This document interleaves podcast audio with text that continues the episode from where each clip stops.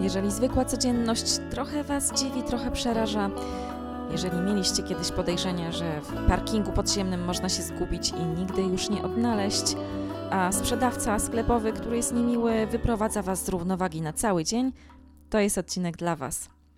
Nazywam się Kalina Mróz, to jest podcast Kanapowcy i dzisiaj porozmawiamy z moją gościnią fenomenalną, z kopalnią wiedzy, zobaczycie za chwilę, usłyszycie, o kronikach Seinfelda, o Jerrym Seinfeldzie, e, tym słynnym amerykańskim legendarnym komiku, e, który jest również znany z tego na przykład, że napisał scenariusz e, animacji film o pszczołach, bardzo fajnej, ekologicznie zaangażowanej. Porozmawiamy również o jego współpracowniku Larym Davidzie, wspomnimy o Pohamuj Entuzjazm i o różnych dokumentach na temat Jerego Seinfelda, które są dostępne akurat w Netflixie.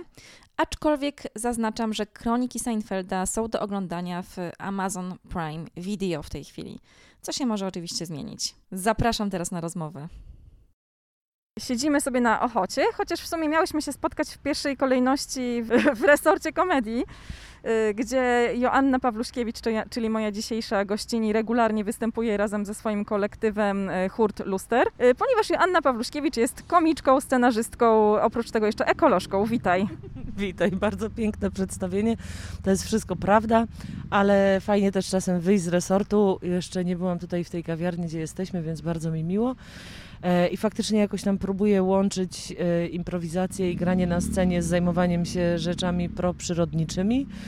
E, I jest to dość proste, dlatego że żeby zajmować się tymi rzeczami proprzyrodniczymi, to trzeba jednak faktycznie zdawać sobie sprawę z tego, że to wszystko jest też dość śmieszne i tylko poczucie humoru chyba nas w niektórych sytuacjach może uratować, więc jakoś to wychodzi spotykamy się, żeby porozmawiać o Seinfeldzie, o kronikach Seinfelda i też o samym Jerrym Seinfeldzie i ogólnie o tej scenie też amerykańskiej, komediowej troszeczkę.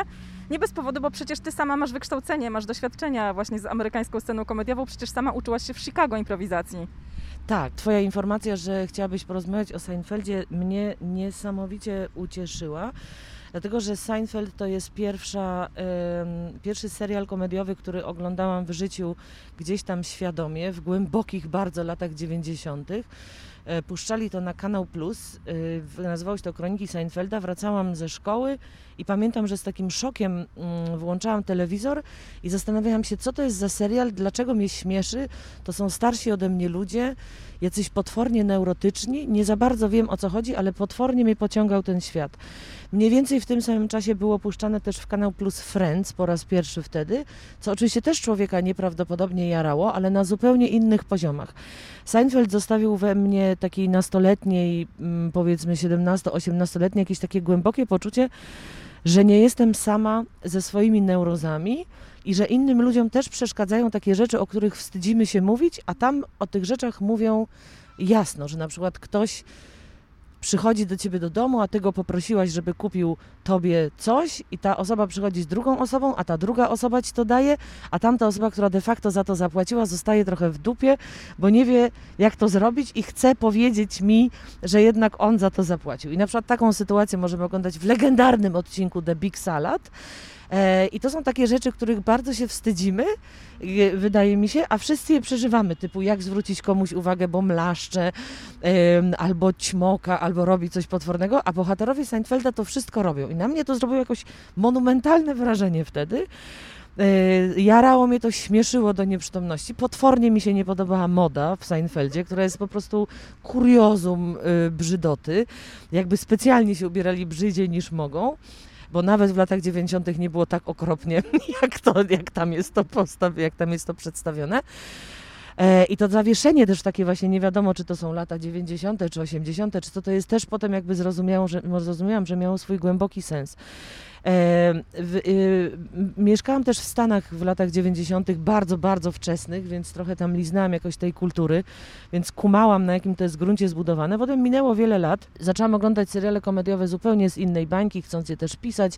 Już tutaj e, zaczynając tworzyć klub komediowy e, z, e, w Warszawie z, z różnymi osobami, z Michałem Sufinem, z Krzyśkiem Dziubakiem, jakby z całą ekipą wielką e, która robiła klub komediowy i wtedy już zaczęłam oglądać jakby po raz kolejny Seinfelda z inną świadomością. I y, zaczęliśmy jeździć do Ameryki, chodzić do Second City, tam byłam dłużej i tak dalej, i tak dalej. I ten Seinfeld, y, nie wiem co ja bym w życiu zrobiła bez tego serialu, bo... Y, tak jak mamy różne y, takie troszeczkę seriale, które ugruntowują nas y, jakoś w takim życiu normalnym, nie wiem, Parks and Recreation powoduje, że jesteśmy jakoś zadowoleni. Modern Family z kolei daje nam poczucie, że istnieją szczęśliwe rodziny na świecie.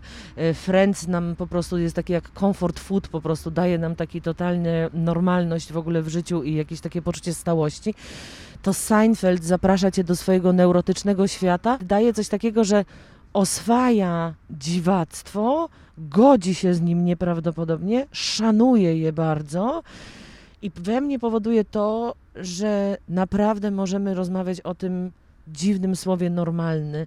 Co jest normalne, co jest normalne, nic nie jest normalne, nie ma żadnych norm. Ja mieszkam w Puszczy Białowieskiej e, i jest to z jednych powodów, dlaczego tam mieszkam, oprócz oczywiście przepięknej przyrody, to to, że tam nawzajem absolutnie cała ta społeczność szanuje swoje szaleństwo i że możemy się umawiać na coś, ale potem jak się okaże, że gdzieś tam przy Grubolipnym być może jest ryś i można tego rysia tam spotkać, to wiadomo, że wtedy już nie istnieją żadne obowiązki yy, i trzeba iść do tego lasu i tak samo nie trzeba przyjmować gości, kiedy się nie chce i tak samo można być czasem nieuprzejmym, czasem można mieć zły dzień i takie małe społeczności we mnie jakby budzą bardzo duże bezpieczeństwo, bo jest tam yy, po prostu przestrzeń na nasze wspólne dziwactwa i taki jest dla mnie świat Seinfelda. Wiesz co, ja właśnie Seinfelda dopiero dopiero odkryłam tak naprawdę. No właśnie przynieśli śniadanie, teraz się cieszymy też a propos. W każdym razie ja właśnie Seinfelda dopiero, tak szczerze mówiąc, odkryłam. Oczywiście była mi to znany tytuł, Jerry Seinfeld, postać, którą kojarzyłam jak najbardziej e, razem z Larem Davidem przede wszystkim. E, tym, tym człowiekiem, który stworzył Mój Entuzjazm, który myślę, że w Polsce jest w tej chwili nawet pewnie bardziej popularny i rozpoznawalny niż Kroniki Seinfelda, dlatego że jest na HBO. Y, Larry David, tak, od, już od wielu, wielu sezonów, od, od, wielu lat tak naprawdę, więc to zdążyło zebrać swoją fanbazę. No a Seinfeld leciał przez jakiś czas na Kanal Plusie y, i mało to, kto to tak do końca w tej chwili pamięta, no bo bardziej się przyjaciół oglądało jednak. Friendsów właśnie na Kanal Plusie albo na, po, potem w jakichś innych stacjach bardziej popularnych, bardziej dostępnych. Y, więc ja teraz tak naprawdę zaczęłam Seinfelda sobie oglądać, dlatego że on jest dostępny na Amazon Prime Video. E, będzie później w Netflixie chyba w przyszłym roku, ponieważ Seinfeld podpisał lukratywny kontrakt z Netflixem. I jakby, jak sobie wyszukasz Seinfeld w ogóle w Netflixie, to znajdziesz chyba ze 4 albo 5 programów yy, właśnie Seinfelda albo o Seinfeldzie. Są świetne dokumenty o nim. Ja wczoraj sobie oglądałam jeden. Y, fantastyczny, który po prostu przedstawia jego życie, jego występy w nowojorskich klubach y, nocnych. Kamera po prostu za nim chodzi y, i oglądamy jego występy stand-upowe, jego powrót na scenę w zasadzie po, po, no, po tym, jak on był głównie zajęty kręceniem jednak sitcomu. I to jest super fajne, bo pokazuje też klimat tych, tych piwnic, klimat tej sceny, klimat jakby tego, co tam się dzieje, jak żyją komicy, Dzisiaj nam się to w ogóle super fajnie ogląda, no bo w, w epoce COVID-u, kiedy my się boimy e, jakichś takich zgromadzeń blisko siebie i nie można spokojnie pić piwka sobie po prostu człowiek na człowieku w dusznym pomieszczeniu mało wietrzonym, e, no to oglądanie tego, że jak tam kiedyś e, można było na luzie, nie tak dawno temu przecież tak sobie przesiadywać, no to, to czysta przyjemność. Natomiast wracając do tego Jerego Seinfelda właśnie. Co to jest za postać? Ty studiowałaś w tym, uczyłaś się w Chicago improwizacji, natomiast Seinfeld nie jest akurat związany z tą sceną, prawda? Jeżeli chodzi o jakby genezę jego, jego występów. To jest chłopak z, bardziej z no właśnie z tą nowojorską sceną chyba związany, yy, tak mi się wydaje przynajmniej. Muszę zobaczyć, co jest w Netflixie Seinfeldowego, bo oglądałam kilka dokumentów o nim. Na, Netflixie również można oglądać jego super serial Comedians in Cars Getting Coffee, e, czyli jego po prostu cykl wywiadów z wieloma, wieloma e, z każdego pokolenia komikami amerykańskimi, ale zacznijmy tak od, znaczy jakby skąd się wziął.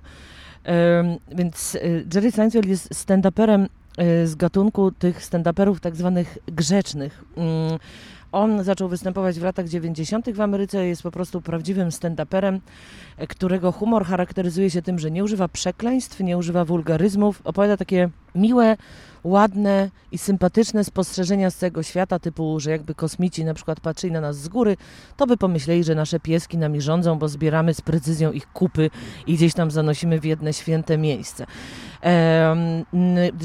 Jerry Seinfeld ma e, przepiękną też jedną z taką dla mnie najważniejszych sentencji dotyczących właśnie wulgaryzmów w stand-upie, czy w ogóle w sztuce na scenie.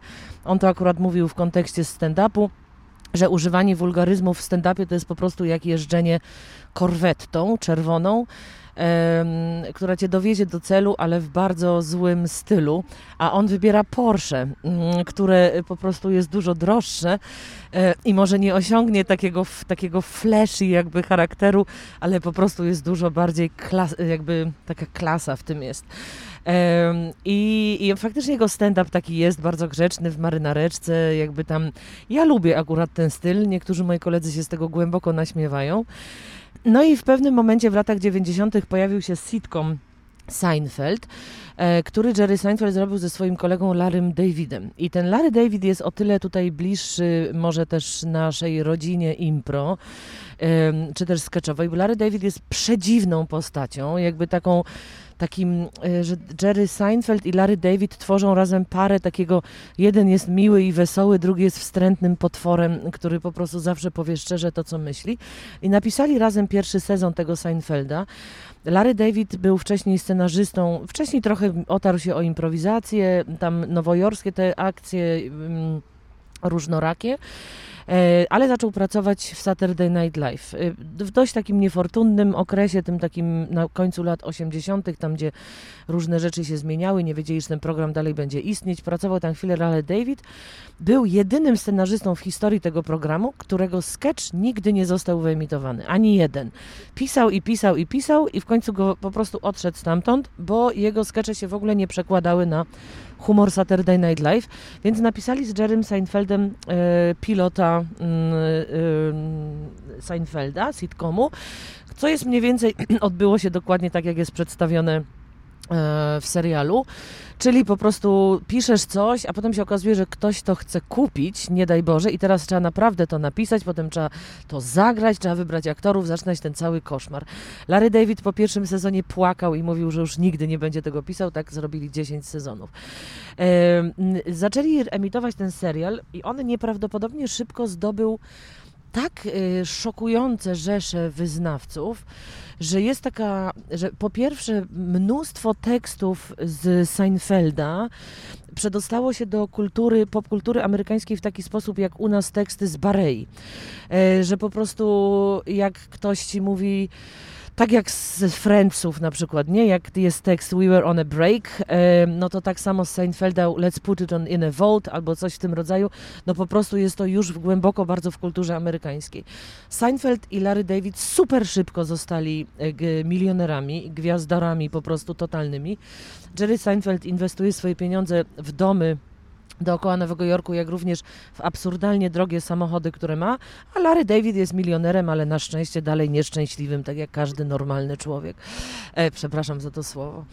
E, I tutaj e, pojawia się ciekawostka związana z improwizacją, mianowicie kiedy ten serial zaczął święcić wielkie triumfy, Del Close, czyli ojciec współczesnej improwizacji takiej poważniejszej, powiedzmy nie do końca takiej growej, tylko tej takiej amerykańskiej improwizacji w takim bardziej artystycznym tego słowa znaczeniu, który założył na przykład szkołę Improv Olympic, był guru amerykańskich komików, między innymi też Larego Davida i tak dalej. Oni się wszyscy znali, no wiadomo, to nigdy nie jest duże środowisko. I Del Close stworzył razem z innymi swoimi współpracownikami, improwizatorami, taki format, który nazwali Harold. To jest format improwizacyjny, który nie do końca był jakby wymyślonym czymś, tylko był bardziej zauważeniem zasady, że wszystko w sztuce dzieje się na trzy, I oni, natomiast e, oni to spisali, opracowali te zasady, ile ma trwać jeden akt, potem jest tak zwana gra organiczna, potem drugi akt i tak dalej. Niestety Larry David razem z Jerrym Seinfeldem ukradli tą strukturę, e, bo te wszystkie odcinki są w ten sposób z, z, zrobione i otarła się ta sytuacja o sąd. Larry David, e, e, Del Close, który był przedziwną postacią. Jeżeli e, słuchacze, nasi słuchaczki mielibyście ochotę o tym poczytać, o takiej postaci, to jest taki, można by powiedzieć, naprawdę bez przesady amerykański Grotowski e, ze całym dobrobytem, czy tam dobrostanem szaleństwa swojego, trochę narkomanii, trochę alkoholizmu, wyznawania wikanizmu. Mm, wiary w różne pogańskie rytuały, wiary w to, że improwizacja może być faktycznie organicznością, która z nas wychodzi. Jest to w pewnym sensie przywoływanie naszych demonów, jest to porozumiewanie się telepatyczne. Mi to jest totalnie bliskie. Ja szczerze mówiąc najbardziej lubię w improwizacji te momenty takie, które nie, wiecie, nie doprowadzamy się do tego, ale jakby faktycznie ten moment takich czarów marów jest najfajniejszy. E, i granie takich właśnie formatów jak Harold, co się bardzo rzadko zdarza, ale zdarza się w Warszawie. Zwróćcie czasem uwagę na to, przyjdźcie, zobaczcie jak to działa, bo oprócz tego, że to ma po prostu zajebiście wspaniałą strukturę właśnie to na trzy, to po prostu można też jakby łatwo zauważyć, jak zbudowane są sitcomy.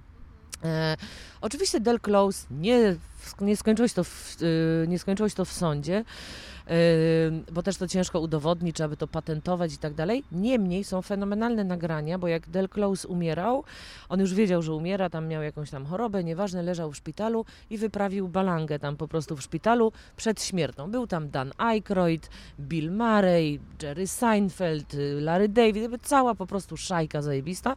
No i on im przygadał, że bardzo fajnie jesteście tutaj moimi przyjaciółmi, tylko że po prostu za ten szpital to ja nie wiem, jak ja zapłacę, może wy zapłacicie płacicie, boście sobie wzięli mojego, mojego Harolda, wzięliście moją ideologię, zarobiliście miliardy dolarów, ja nie mam nic.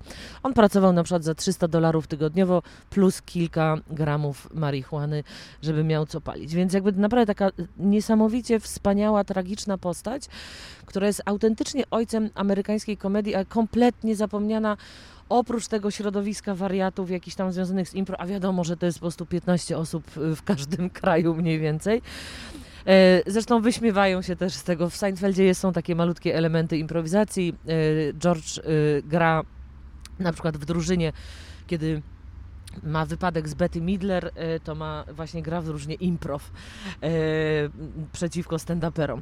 Więc ten konflikt też istnieje od lat.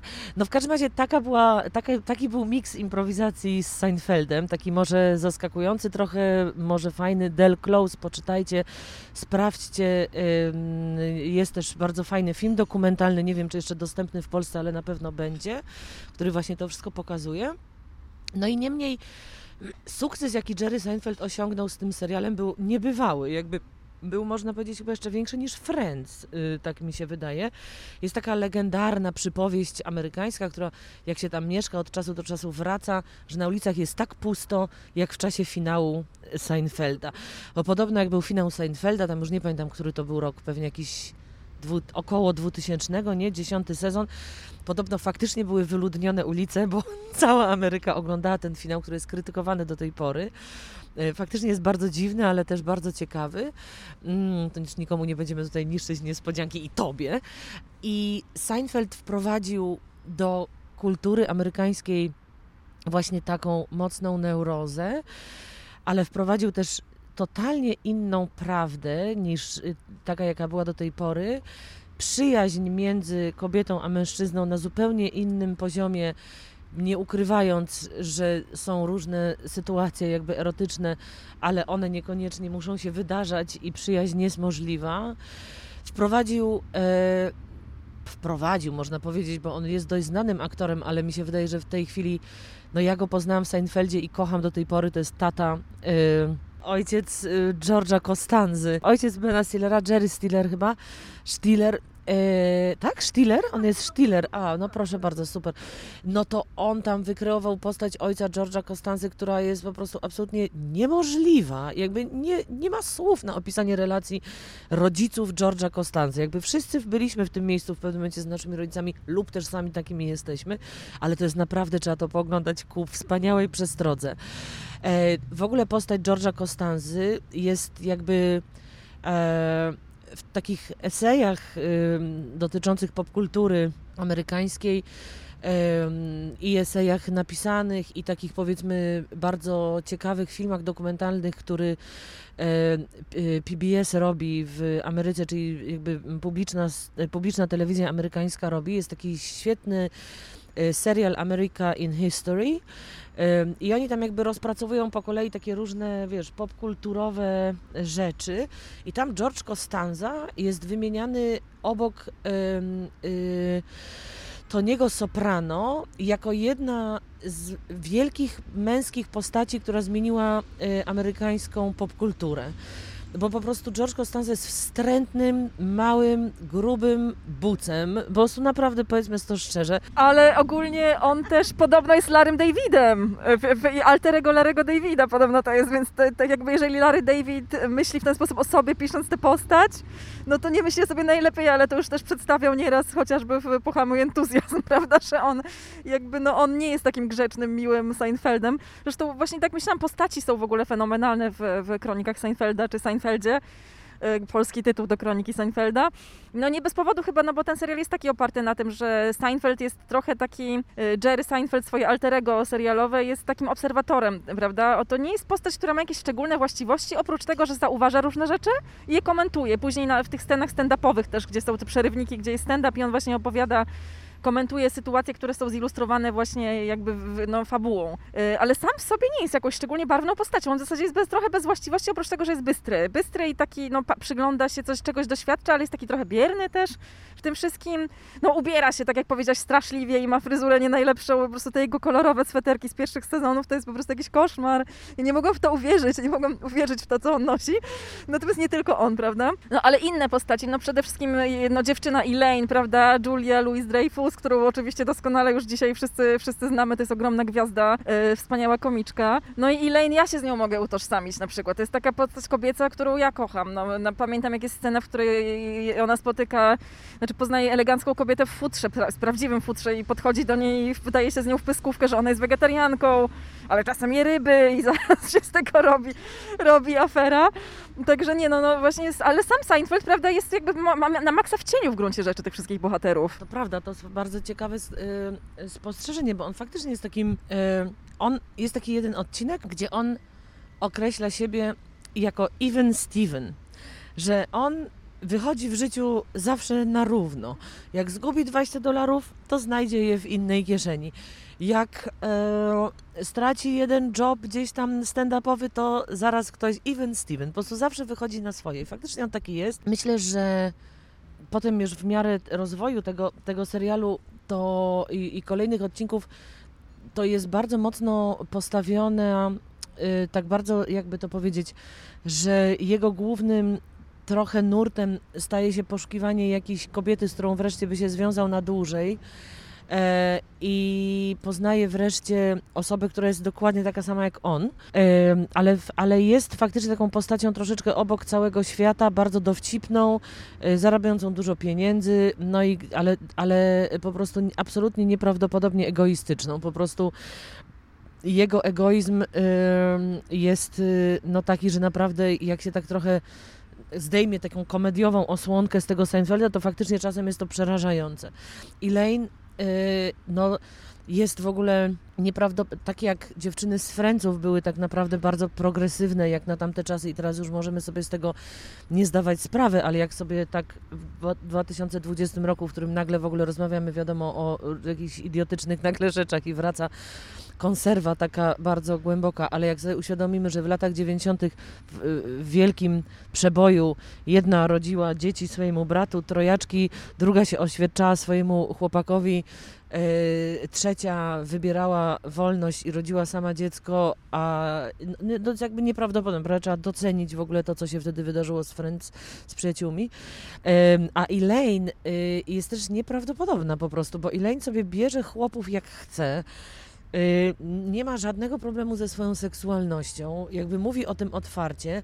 I taki odcinek, nie wiem czy już oglądałaś, o y, birth control jej, czyli o tym kupowaniu gąbek, y, the sponge to się nazywa, to jest naprawdę jedna z lepszych metafor Y, środków antykoncepcyjnych y, naprawdę jaka istnieje, bo to jest po prostu taka głęboka wolność y, wyboru, wolność moich decyzji, to co ja chcę robić, że to śmiechy chichy, ale to jest po prostu dla mnie ciekawszy manifest niż czytanie 500 jakichś przenudnych tekstów feministycznych, które mówią o tym samym, a to jest po prostu konkret. To jest to, czego my doświadczamy w życiu, więc po prostu zobaczcie ten The Sponge, e, bo to jest absolutnie niewiarygodne. Dwa, mega rzadko się w serialach sitcomowych puszczanych w prime time mówi na przykład o masturbacji kobiet.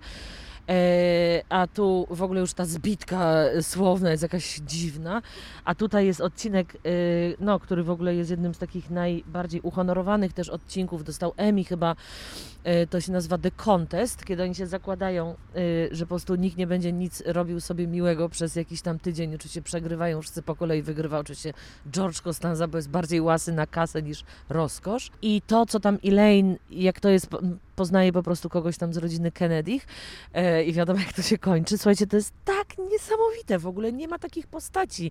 Ona jest, y, jej cała dalsza kariera, y, mi się zawsze wydaje, że, że teraz ten wspaniały serial, zresztą VIP, który też jest na HBO z nią w roli głównej, to ja go zawsze oglądam, bo tam myślę, że to byłaby Elaine, która byłaby, pre, która byłaby prezydentką. Poza tym oglądam VIP, bo tam są improwizatorzy z UCB, więc po prostu kocham to. Chyba, żeśmy kiedyś w ogóle o tym rozmawiały, ale e, Elaine jest jakimś... E, nie, niebywałym w ogóle bytem, mm, jaki, jaki jest y, w tym serialu. No i, no i oczywiście legendarna postać, bo to wszystko legendarne postaci. No Kramer, który tam występuje, to też jest jakby, myślę, że ten biedny aktor no jest ofiarą tej roli trochę, bo już on naprawdę nic nie zagrał innego. Jest oczywiście mieli problem po prostu z nim, bo e, w czasie nagrywania, bo faktycznie cały Seinfeld był nagrywany jak prawdziwy sitcom, czyli nie tylko z nazwy sitcom, tylko faktycznie sitcom, czyli nagrywanie z e, ludźmi e, na mm, siedzącymi na widowni. I oni, e, ponieważ są ekstremistami, to oni bardzo poważnie potraktowali tą zasadę i oni, oczywiście to było wszystko kręcone w Los Angeles, ale wyobraź sobie, że jak oni tam kręcili te wszystkie sceny takie nad morzem na przykład, e, na deptaku, to oni wlekli ławki ze studia i sadzali tam publiczność. To bez tam, e, oczywiście pewnie nie na wszystkich scenach, ale według y, książki, którą czytałam y, i wszystkie making-offy, które oglądałam, bo są do wszystkich, no to faktycznie to widać niesamowicie. I Kramer e, charakteryzował się tym, że kiedy on wchodził na scenę, to widownia szalała. A oni nie chcieli tego, żeby jeden bohater był kochany, a drugi troszeczkę mniej, więc tam skracaj ale i tak to widać w odcinkach, jak wchodzi Kramer, to jest szał po prostu. Nie dało się opanować tych ludzi, no bo ludzie go po prostu niesamowicie kochali. To jest też niezwykła postać. E, w gruncie rzeczy nie wiem, no biedak, który nie wiadomo z czego żyje, mieszka w Nowym Jorku, jest fenomenalną postacią, nie będę tutaj robić spoilerów, jest po prostu nie, no trzeba to zobaczyć. Bywa irytujący też tak naprawdę, taki nad, nad, nadekspresyjny. No i cała gama postaci e, takich, z których każdy ma w swoim życiu, typu wujek, który cię prześladuje i gada jakieś głupoty, niemiły sprzedawca, no, legendarny odcinek o sup nacji. Y, to jest też oczywiście wszystko bardzo brane z życia, mocno gdzieś tam z ich przygód nowojorsko-los Angelo, Los Angelowskich.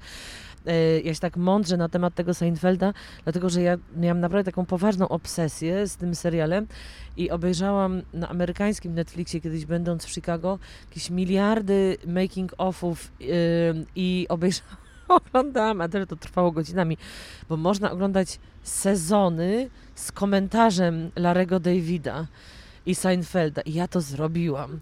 E, przyznam, ja mało śpię. Yy, nie, kłamie jak znud. To było na DVD. Dawno, dawno temu. To było na DVD, niemniej w Chicago. E, tak, tu pozdrawiam Asię Rusztowicz, która mi to umożliwiła. Pamiętam wtedy. Moja koleżanka. O, dziękujemy bardzo. E, I tu piesek dostał wodę.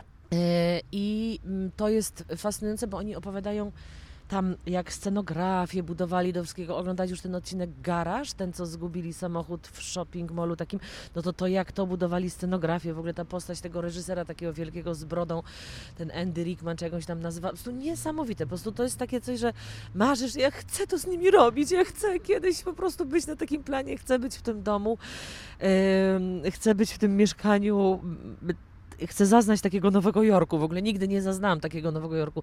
Zawsze jest tam człowiek bez pieniędzy, w szale e, i się gubi, więc to jest takie podsumowanie moich tam pobytów. ale daje mi też ten spokój i myślę, że widzą e, ten serial daje właśnie taki spokój, taką, taki, takie dobre życie z szacunkiem dla swoich wariactw. Całkowicie się zgadzam. Teraz się e, wkręciłam w oglądanie go właśnie w takiej sytuacji, w której jesteśmy takiej mało przyjemnej tak naprawdę, no bo jednak okej, okay, no ten COVID, już się trochę oswoiliśmy z sytuacją, ale jednak mam wrażenie, że wszyscy nadal jesteśmy tacy przestraszeni, nie wiemy jak się zachowywać, tu się spotykać, nie spotykać, chodzić, gdzieś nie chodzić. Y, same siedzimy w maskach, nagrywamy, nie wiem, mam nadzieję, że tego za bardzo nie słychać, ale uważamy rzeczywiście. Y, także to, to wszystko sprawia, że ten fan taki z życia, z życia towarzyskiego jest naprawdę w tej chwili mocno ograniczony i, i w ogóle całe nasze życie całego świata przewróciło się do góry nogami w ciągu jednego bardzo dziwnego roku, yy, negatywnego i, i, w ogóle żyjemy w tej chwili w jakichś takich czasach bardzo, mam wrażenie, smutnych, yy, w tej chwili jakichś takich nie, niebezpiecznych dla nas. I oglądanie takiego Seinfelda właśnie, który jest no taki pełen ciepła, też trochę złośliwy, oczywiście dużo, to nie jest taki głupiutki, miły serialik, tylko naprawdę tam są bardzo trafne i yy, takie, dużo, dużo tym jest jak pewnej ironii, właśnie prześmiewczości, ale właśnie takie, no, jest tam masa rzeczy o tej przyjaźni, właśnie trochę tak jak później we Francach, prawda, ci ludzie żyją na kupie cały czas spędzają razem czas, przeżywają wszystko razem. Są tam między nimi różne napięcia, ale oni się na swój sposób jednak wspierają. Y, w każdym razie, no mówię, żyją blisko siebie. Ta atmosfera tego miasta, właśnie tej bliskości, no i to wszystko oswajanie tej rzeczywistości właśnie, no takiej przedziwnej, abstrakcyjnej, chwilami absurdalnej, głupiej, bo oni wytykają tam takie głupostki życia codziennego, prawda? Takie jakieś absurdy, jak się ludzie zachowują w różnych miejscach publicznych, prawda? To mi się bardzo w stand-upie Jerego akurat podobało w pewnym momencie, jak on e, obśmiewał to, że no nie wiem, wiemy, że mamy raka płuc od papierosów, a i tak palimy, a będę robił co chciał, będę palić, haha. Ale ktoś włoży, nie wiem, do pralki nie taką rzecz albo do zmywarki, to dostaje po prostu histerii prawda? A od papierosa nie dostaje histerii, chociaż dostanie raka. No i to właśnie pełno takich uwag, które są fantastyczne i rzeczywiście działają terapeutycznie, powiedziałabym, więc bardzo ten serial polecam. Ja to tak czasem teraz zauważam, że ten, ten dziwny czas, w którym żyjemy teraz też trochę, trochę też zrobił dobra bo nagle zaczęliśmy po prostu przez to, że nie ma na przykład dostępnych tych rozrywek kulturalnych, tak jak były i tak dalej, to teraz wszystko jest tak super na wagę złota. Mi się to jakoś szalenie podoba. W ogóle tutaj jednak moje ekologiczna rączka bije brawo po prostu, że samoloty nie latają, że zaczęliśmy się bardziej rozglądać e, wśród naszego mikrokosmosu, że dużo ludzi na przykład do Białowieży przyjechało na wakacje, a nie poleciało bezsensownie na Tunezję albo gdzieś tam. I jakby w takim sensie e, lokalności, to mi ten COVID na przykład bardzo jestem wdzięczna za to, jakkolwiek to dziwnie brzmi.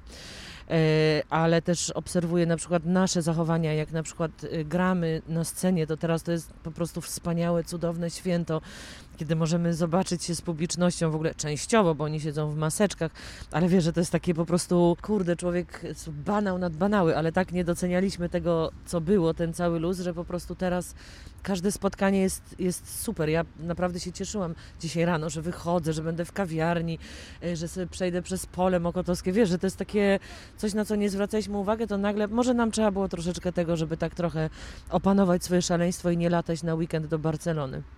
E, bez sensu. E, natomiast ja chciałam jeszcze tutaj, wiem, że już bardzo długo gadam, ale chciałam jeszcze jedną rzecz powiedzieć, bo Kalina też poruszyła ten serial Kurbior Entuzjazm, który można oglądać na HBO. I to jest serial zrobiony przez Larego Davida, czyli współtwórcę Seinfelda, o którym tutaj wspomnieliśmy, absolutnie niewiarygodnej postaci.